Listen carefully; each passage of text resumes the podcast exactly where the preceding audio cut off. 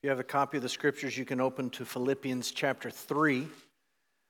Hopefully, you picked up a bulletin on the way in. You can track along with an outline of the sermon that's provided there. While you turn to Philippians 3 without getting too mushy gushy, uh, I just want to tell you, you're my favorite church.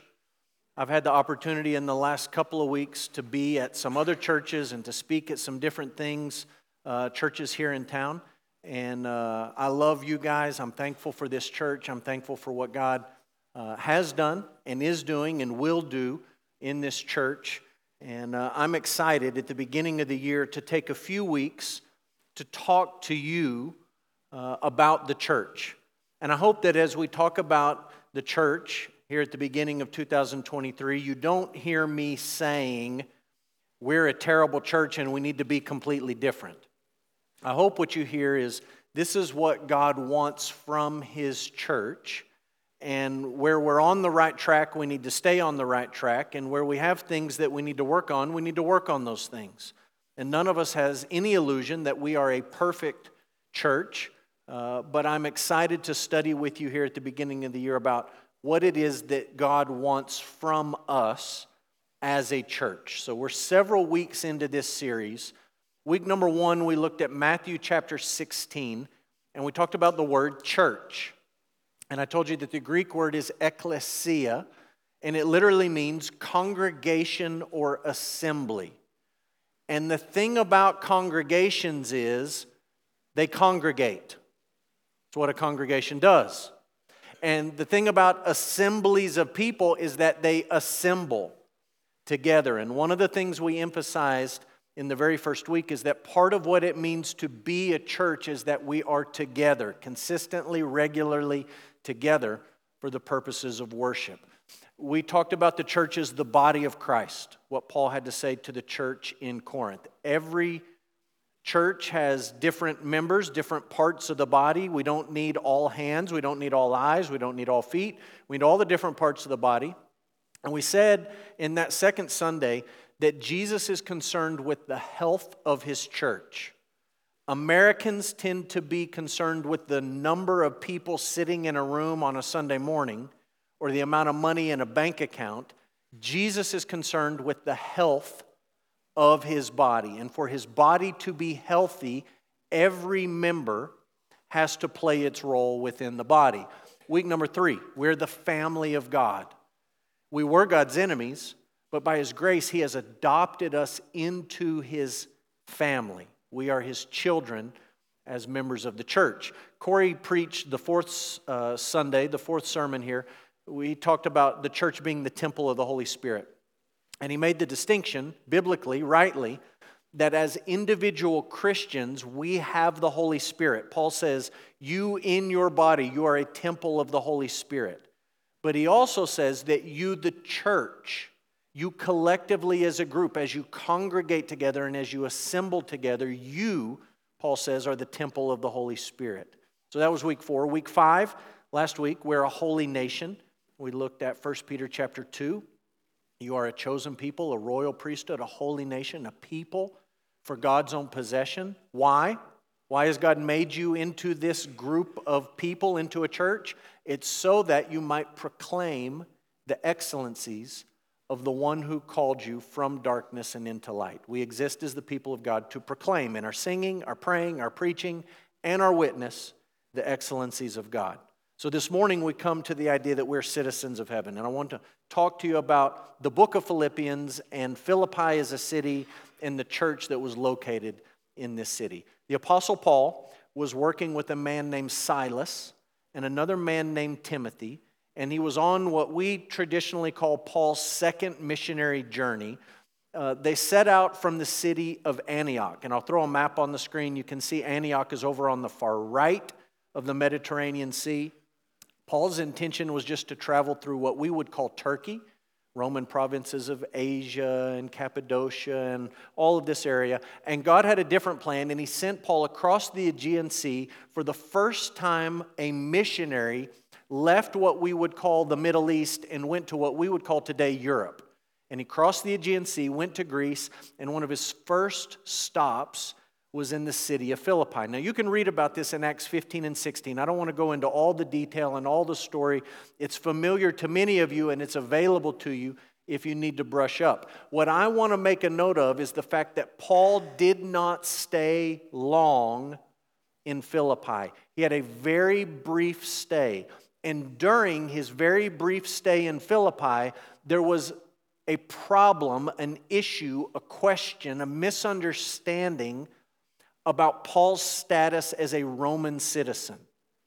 As a citizen, Paul had certain rights. And in Philippi, those rights were violated. He was wrongfully arrested, he was wrongfully beaten, he was wrongfully detained. None of those things were supposed to happen to a Roman citizen. And when they tried to just send Paul off, they had a pretty serious conversation about the fact that Paul was a Roman citizen and his rights had been violated. So we'll come back to that idea of citizenship in just a minute. One of the things I want you to see in Philippians is Philippians 1 1, just briefly, because we're talking about the church. I just want to make this note. Philippians 1 1, Paul and Timothy, servants of Christ Jesus, to all the saints in Christ Jesus who are at Philippi, with the overseers and the deacons. And I just want you to note those three groups of people the saints, the overseers, and the deacons. This is not the main point of what we're talking about this morning, but it's an important point. These are the essential pieces, essential, needed for a New Testament church. The saints are us. They're not really, really good, super holy folks that achieve a level of perfection and goodness in their life and get recognized as saints. Saints means holy ones, set apart ones. It simply refers to Christians. If you're a follower of Jesus and you're part of the church, you're one of these saints. So there's saints. You got to have some saints to have a church. You can't have a church without Christians. Secondly, Paul talks about overseers. The Greek word is episkopoi, it's bishops. It's the same word that he uses interchangeably in other places in the New Testament with the words pastors or elders. All of those words refer to the same group of men called by God, set apart to lead the church. You need a group of men called by God, set apart to lead the church, particularly through teaching. And thirdly, he talks about deacons, which is just a Greek word that means servants. That's the essential structure of a church. Now, I'm not I'm not suggesting anything to you, and I'm not trying to work myself out of a job, but let me just make a few observations. Paid staff at a church, totally optional.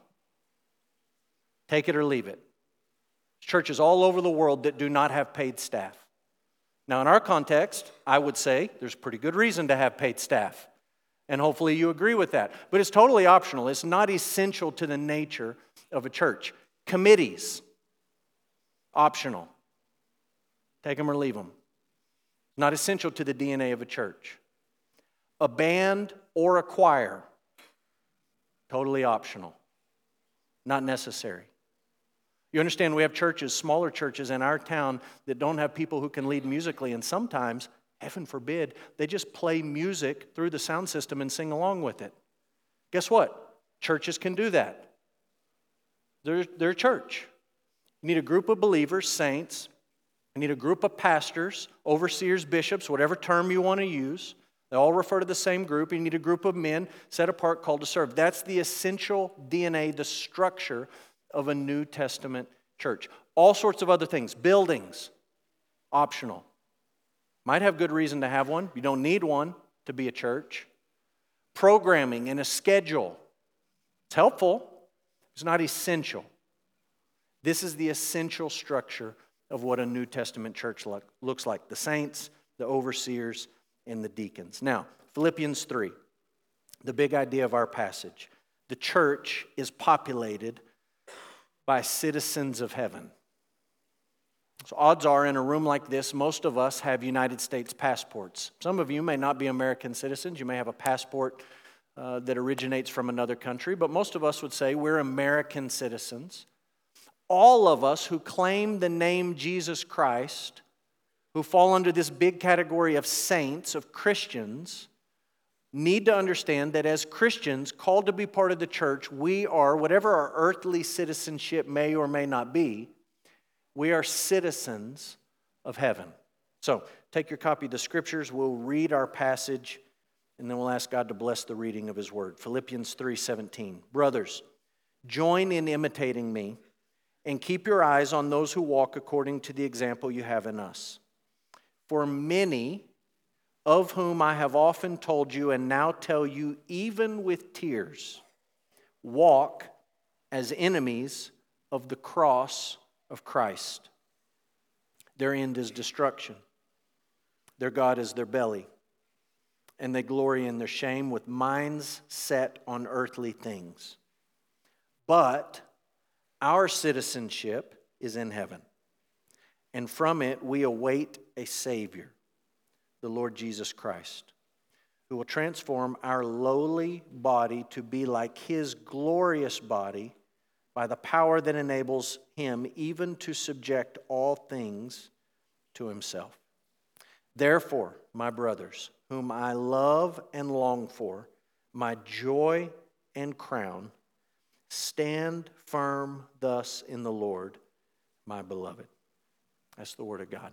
Father, we pray this morning that as we have read from the scriptures, that your word would be alive to us, that as a church where we need to be encouraged, we would find it in this passage, and where we need to be uh, confronted and corrected, that we would find it in this passage. Father, we pray for those who are here uh, who do not have citizenship in heaven. And we pray this morning that you would open their eyes to the truth about the Savior who came from heaven. We pray in Jesus' name. Amen. Well, depending on how you count, if you want to count up all the countries in the world, you will come up with somewhere between 195 and 206. 195 is the low end that I found this week, 206 is the high end. Uh, you understand the big countries are easy to distinguish the United States, China, uh, Brazil, those are obvious. You can tally those up. There's a lot of little bitty, small, what they call micronations, and not everyone agrees on how to count those. So we'll just say 200 nations, give or take, in the world. The world population today is right at, right above 8 billion people. 8 billion people living on planet Earth, spread out amongst 200 different nations. And in any given year, uh, people tell us, statisticians and researchers tell us, that somewhere around 250 million people every year will leave the country where they are a citizen to go to another country. Now, I'm not talking about people who go on vacation or on a mission trip, just a short term thing. I'm talking about people who get up and they leave their home and they move to some other country for some other purpose. Researchers tell us that the number is somewhere around 250 million people, which is around 1 in 30 on the planet. It's a remarkable number.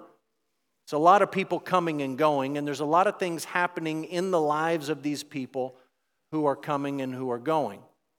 Some of them are fleeing oppression and they're refugees. They're seeking asylum in another place. And they have absolutely no intention of going back to their home country because their lives are in mortal danger.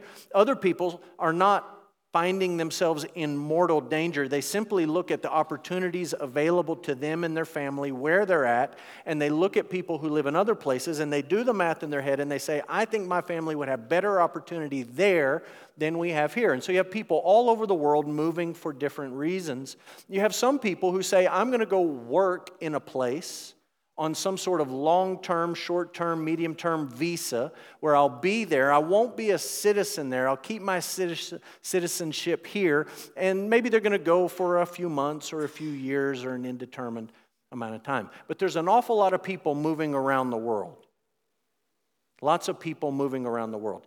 If you have ever tried to move around the world for work, or because you're seeking asylum somewhere, or you're looking for opportunity somewhere, or even if you're traveling to Kenya or overseas, you know that it matters where your citizenship lies. When you go to leave one country and go to another country, people want to know where are you a citizen? why are you leaving that place and why are you going to this place? And when you go to that place, for example, our Kenya team will find themselves in Kenya. They'll have to give a reason. Why are we going to Kenya? And then they'll be asked, why are you going back to that place? Why are you going here? Why are you going there? Where is your citizenship at? And why is uh, all this moving about taking place? So, this question of citizenship is relevant today, and it was relevant in Paul's day. In Paul's day, for those living in the Roman Empire, there was a great benefit in being a Roman citizen. Being a Roman citizen. Paul was a Roman citizen. There was a couple of ways you could be a Roman citizen. One, you could be born into a family that granted you citizenship. Two is you could serve in the military, and after a period of service, if you survived, you might be granted citizenship. Or three, if you had enough money, you could just pay for it. But there was value in being a Roman citizen. And the majority of people living under Roman rule in the first century were not citizens. But this was an important question Are you a citizen or are you not a citizen? And it's to this church in Philippi, this very church, that witnessed the dispute about Paul's Roman citizenship. When they thought about Paul, they would have thought, you know what, when Paul was here, they, they didn't treat him like a citizen. They arrested him and they beat him and they threw him in prison back in the maximum security hold of the county jail. They had him all the way back in the back, locked up. They violated his rights as a citizen. That's what would have popped into their mind when they thought about Paul. And it's to this church that Paul writes a letter and he says to them, You, Christians in Philippi, have something even more valuable than Roman citizenship. You have been granted citizenship in heaven. Now, for you and I, living 2,000 years later on the other side of the world, it's easy for us to say, put them on a scale. Would I rather be a Roman citizen or a citizen of heaven? Yes, citizen of heaven. Thank you. It's easy because the Roman Empire is gone. That has no value to us. But the application for you and I is to say, you're a citizen of the United States. Well, if you're a Christian, you're also a citizen of heaven. And how ought you weigh out the balance of those two realities? We're going to talk about Philippians 3, but I want to start with a few extra passages. What other Bible passages, other Bible verses can help us think about what it means to be a citizen of heaven? Firstly, just to reference and refer back to what we talked about last week, it's important to understand that as the church, we are a holy nation. And I'm not going to repreach the sermon from last week. But we talked about 1 Peter 2 last week. The church is a holy nation. And I'm just making the connection that nationhood and citizenship are related ideas. So if you want to think through what it means to be a citizen of heaven, if you want to think through what it means to be part of a holy nation, these two ideas, these two passages have to be coupled together. Secondly, Jesus encouraged believers to render to Caesar what belonged to Caesar, and to God what belonged to God. Luke 20. This is towards the end of Jesus' life. You probably remember the passage. Luke chapter 20, some of Jesus' enemies uh, came to him and they're trying to trap him. And as they're trying to trap Jesus, they're also looking for their own benefit. And they pose a question to Jesus, and the question is Jesus, you keep talking about a kingdom kingdom. There's a kingdom, the kingdom of God. Jesus, should we pay taxes to Rome? Should we pay taxes to Rome? If Jesus said yes, they thought they would be able to trap him, but what they really wanted was Jesus say to say no, because I don't know if you know this or not, but as long as there have been taxes, there have been people trying not to pay them. That's not anything new. Human beings, this is human nature. When someone imposes a tax on you, their mind begins to work and they think, How can I not pay it? I know this is true because it's human nature and because my wife's a tax accountant. And people come to her with their personal returns, their business returns, all their things, and they lay all these things on the table and they look her in the eye and they say, Tell me how I don't have to pay taxes. That's the question. That's what people want from a tax accountant. Tell me how I don't have to pay taxes. And, well, maybe you could do this, maybe you could do this, but guess what? At the end of the day, you're going to have to pay some taxes. So these guys want to not pay taxes. They come to Jesus as some sort of spiritual CPA. Jesus, do we have to pay taxes to Caesar? And Jesus takes the coin and he says, Whose picture's on it? And they say, Caesar's. And he says, Why don't you just give to Caesar what's Caesar? And why don't you give to God what belongs to God?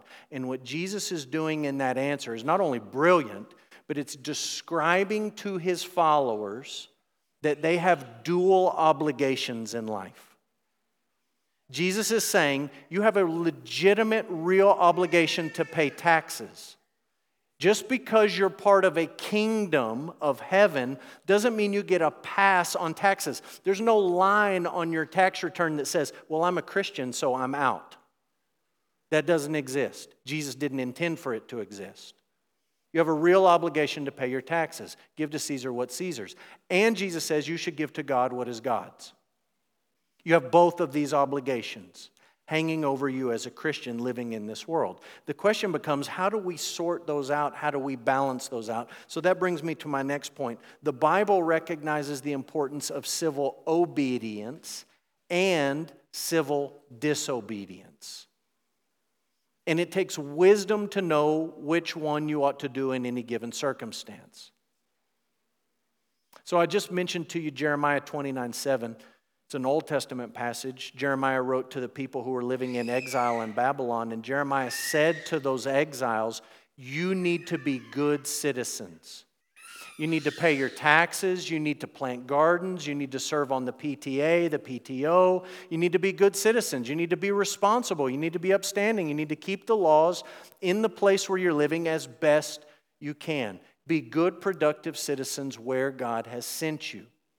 In the New Testament, Peter and Paul pick up on this idea, and they both say, You as a Christian need to show respect to the governing authorities. You as a Christian need to show respect to the governing authorities. I know what's going on in your head right now. You're thinking to yourself, well, it'd be a whole lot easier to show respect if they'd be more respectable. I mean, have you watched the news lately? That's what you want me to respect? Yes. When Paul and Peter wrote those verses, do you think that Caesar was a highly respectable man? Upstanding morals, solid Judeo Christian character? You think the Roman laws that were passed in that day were all completely rooted in biblical revelation and they're trying to honor God in the way that they govern their nation? No. It was a godless pagan society. And Peter and Paul said, You're living here. God has put you here. He's put these people in power for a purpose that you may or may not understand. And while you live underneath their authority, you ought to be respectful. Pay your taxes, give honor where it's due civil obedience. There's also a concept built into the New Testament. You see it reflected in Acts chapter 4 that when the civil authorities tell you, as a Christian, to do something that is disobedient to God, you are obligated to give to God what is God's before you give to Caesar what is Caesar's. You are obligated to disobey the state if it means that you're going to be obedient to God. Sometimes Christians try to play cute with this and they try to invent all sorts of things. Well, I can't do this, I can't do that because I want to be obedient to God. So you don't play cute with it. You hold both of these realities in tension. You say, you know what? I need to give to Caesar what Caesar's, what, what is God's, I need to give to God. And I need to be obedient and respectful to the state because God has put those people in authority over me. But I understand there may be a time where I have to disobey the state, the human government that I live under, in order to be obedient to the Lord Jesus Christ. And if you make that decision, you don't make it lightly, and you do it respecting the human government in place, knowing that there may be a consequence for you. But you understand my obedience to God has to come before my obedience to the state civil obedience and civil disobedience. So that's some background. Let's talk about Philippians chapter 3. And I just want to be honest with you. We're going to ask this question What does Philippians 3 teach us about the church? The first go around, as I outlined this passage, I left the first point off and I said, I, I just don't want to talk about it. I want to talk about other things. There's other stuff that I want to say. And about halfway through the week, I got convicted and I said, A sermon is not about what I want to say. It has nothing to do with what I want to say, it has to do with what the Bible says. So rather than me standing up and saying to you what I want to say and what's on my mind and my heart, let's just listen to what the text says in its context as much as we can. So, what does Philippians 3 teach us? Number one, the church will always face opposition. We will always face opposition. I think we need to remember this. I think Paul knew we needed to remember it. I think the Spirit inspired this passage this way for a reason. Because when I say to you that we're citizens of heaven, it would be easy for you and me to get cocky and to say, ah, citizens of heaven. Sounds like we're on the winning team. Sounds like everything's going to go our way. God's with us, He's not with them. Sounds like as we gather together for the church, everything's going to be easy, everything's going to be smooth, we're just going to grow, we're going to get bigger. Lostness and darkness will just crumble before us, the whole world will get saved, and then Jesus can come back Thursday. We're citizens of heaven. We have the King of heaven on our side. All those things are true. We are citizens of heaven. We do have the King of heaven on our side.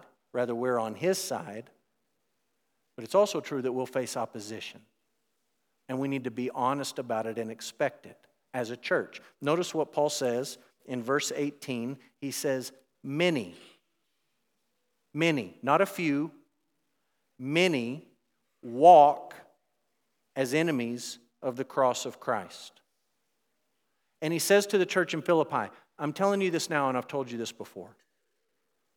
We've, ta- we've talked about this in the past, it's nothing new. I'm telling you again now many people walk as enemies of the cross of Christ. Now, if I just asked you without reading the passage, make a list of people who you might consider to be enemies of the cross of Christ throughout history or in the present day.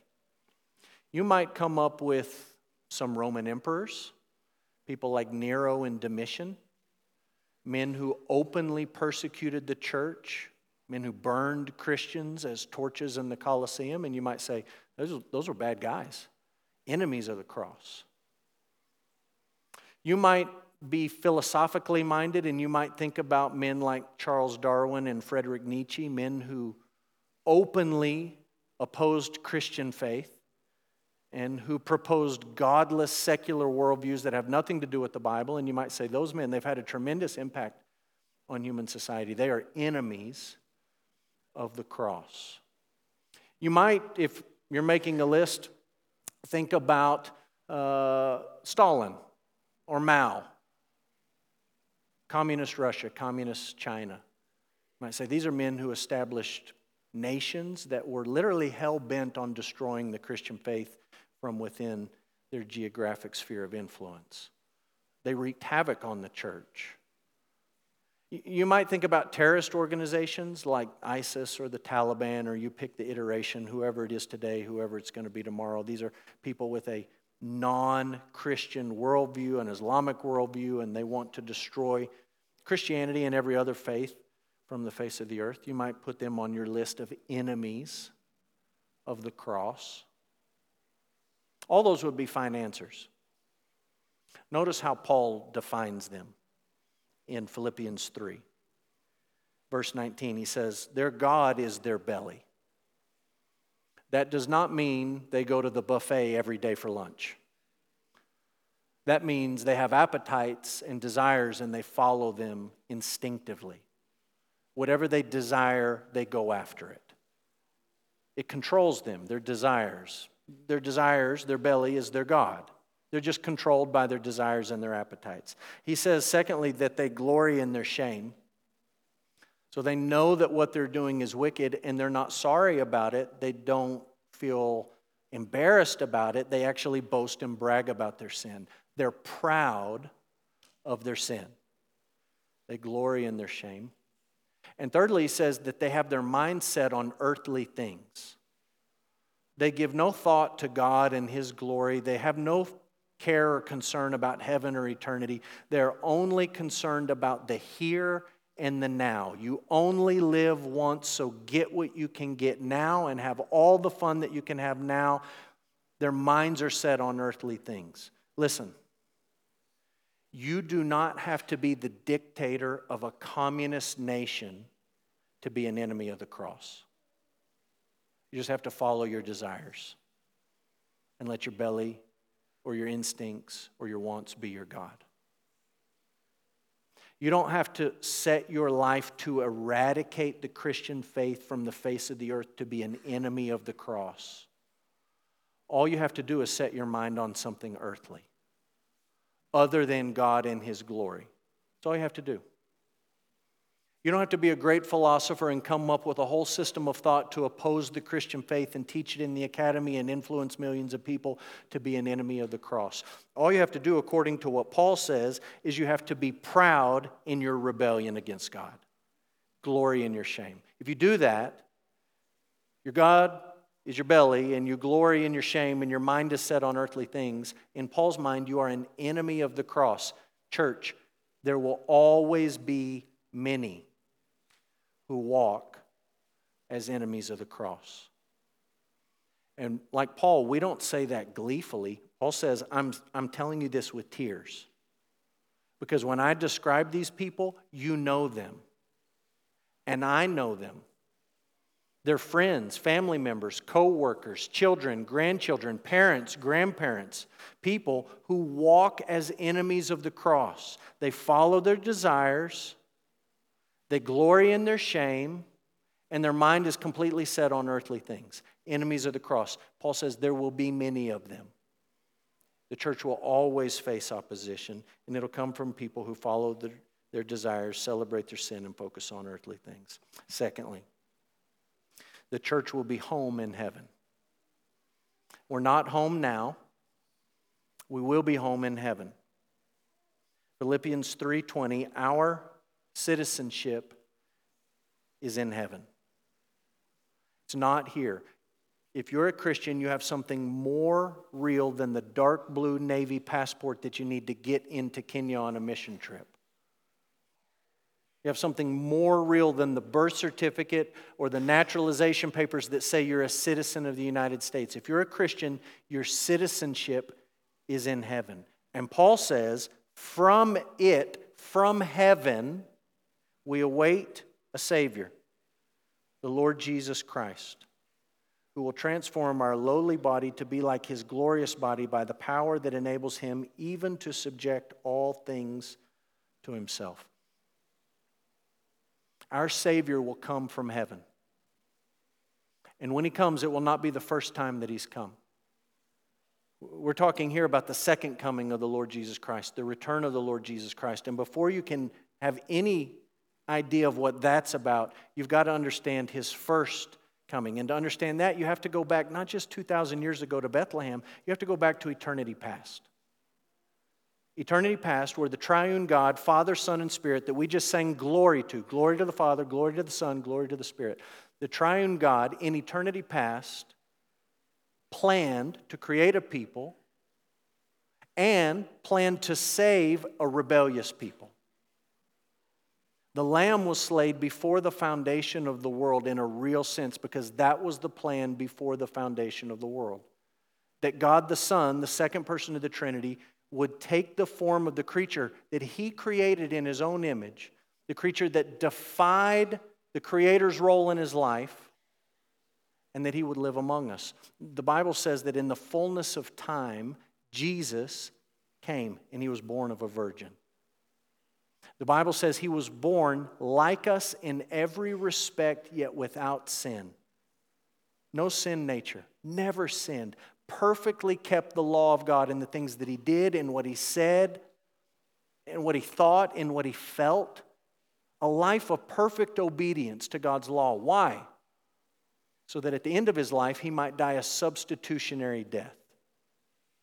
Galatians 3 that he might be cursed for you. 2 Corinthians 5, that he might be made sin. The one who had none might be made sin for you. And he died. And they buried him. And three days later, the Bible says he rose from the grave. And 40 days later, the Bible says he ascended to heaven, back to the throne of the universe where he currently sits and he intercedes for his people until the day when he comes back. And that's what Paul's talking about in Philippians 3. We are waiting for our Savior to come from heaven. And you understand, if you're a believer, this will be a second coming. The first time he came was to suffer and die, the shepherd dying for the sheep. The second time he comes, it will be to bring full and final salvation for his people and to judge the living and the dead. If you're here and you have never put your faith in the Lord Jesus Christ, who he is, his life of obedience, his sacrificial death, his resurrection from the dead, his ascension to the throne of heaven, and the promise of his return. If you have never put your faith in the Lord Jesus Christ, we have an incredible offer for you today. You can become a citizen of heaven. Repent of your sin and put your faith in the Lord Jesus Christ, and your name is written down as a citizen of heaven. And with the rest of the church, you can eagerly await the return of our Savior our Savior who will come from heaven. So we're not there yet. We're waiting. And as we wait, we are strangers, exiles, and sojourners. Is not our home. We don't truly belong here. We belong with the Lord Jesus Christ, the one who gave his life to purchase the church, the one who died in our place that we might be citizens of heaven. We belong with him but we're here now, strangers, sojourners, and exiles. I love the way the book of Hebrews describes this. On your own, you can read the rest of the context in Hebrews 11. But it says in Hebrews 11, these all, excuse my typo, these all died in faith, not having received the things promised, but having seen them and greeted them from afar, and they've acknowledged that they were strangers and exiles on the earth. For people who speak thus, make it clear that they are seeking a homeland. If they'd been thinking of that land from which they'd gone out, they would have had opportunity to return. But as it is, they desire a better country, a heavenly one. Therefore, God is not ashamed to be called their God, for he has prepared for them a city. The men and women of Hebrews 11, their minds were not set on earthly things, their minds were set on heavenly things. And they were looking for a heavenly city. And the Bible says that when the Lord Jesus returns, he will bring that city with him to earth. The new Jerusalem will come down, and God will be with his people, and his people will be with him. And our citizenship will be in the place where we live the new heavens and the new earth. It's not come yet. And so now we're strangers, exiles, and sojourners. Lastly, the church is called to faithfulness. The church is called to faithfulness in this passage,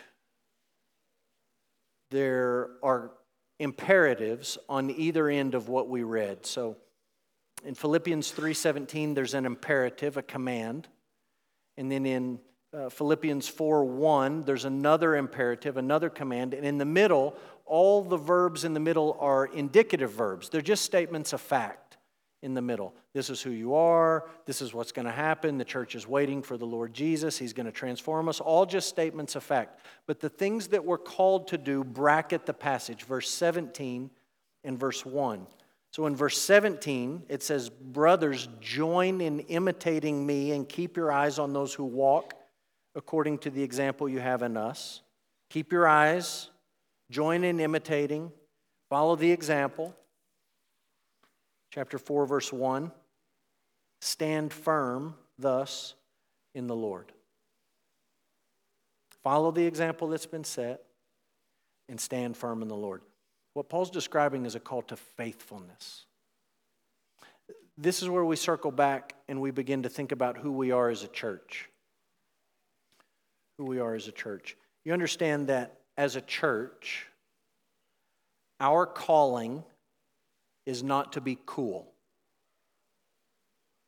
Does that mean we have to be as nerdy as possible?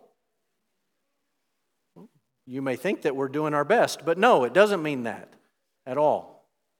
It just means the calling The expectation on us is not to be cool. The expectation for a church is not to be innovative. Now, does that mean that we just have to be the kind of grouchy church people that say, well, this is the way we've always done it? No, we don't have to be those kind of people. But you know what? There may be a good reason that we've always done a certain thing a certain way. So, innovation is not the calling. It's not the calling. The calling's faithfulness. It's not coolness. It's not innovation. It's also not political correctness. Our calling is not to take the gospel message and to mold it and shape it into something that enemies of the cross will want to hear. That's not the calling of the church. Now, does that mean that we have to try to be offensive to enemies of the cross? No, the gospel will be offensive enough. We don't have to try to be offensive. We shouldn't try to be offensive. Should just try to be faithful. Some of you, as we've talked about the church and what the church is called to do and not called to do, some of you have probably had your mind drawn to 1 Corinthians 9, where Paul says, I've become all things to all people so that all by all means I might win some. And you think to yourself, well, shouldn't we as a church do anything and everything in the name of winning people? And my answer is no.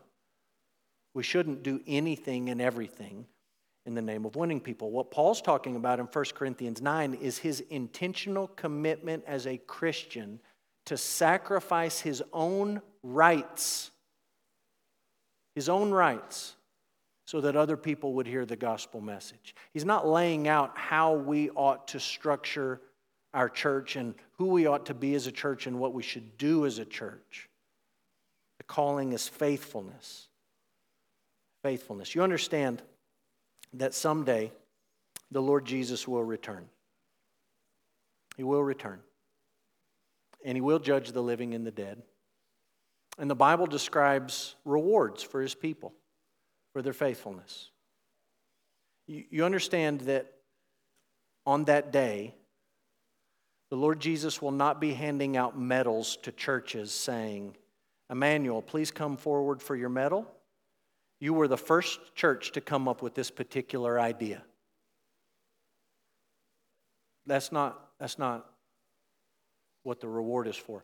You understand that likewise, he's not going to call a church up and say, so and so church, when everyone else started changing, you held on to the old ways of doing things. So here's your medal. Those, those things are neither here nor there. It's not the point, it's not the issue. You understand that there will be no medal ceremony for the best dressed church.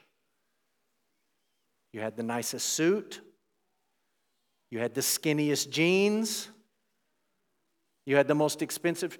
None of that stuff matters, is not important, is neither here nor there. You understand that on that day of reward, no one's going to get called up to the front because your praise band never missed a note.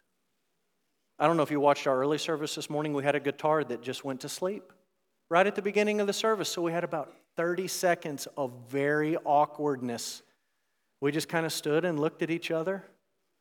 It worked in the second service.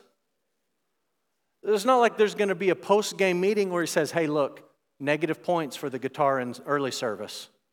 But it's early service, so it's not that big a deal. But it, you got it together in the second service, so you, here's your medal. Way to go! It was per- that. It's not. It's nothing. It's less than nothing. It's what Paul describes to the Corinthians as wood, hay, and stubble. On the day of judgment, it all gets burned up and it doesn't matter one bit. What matters is faithfulness.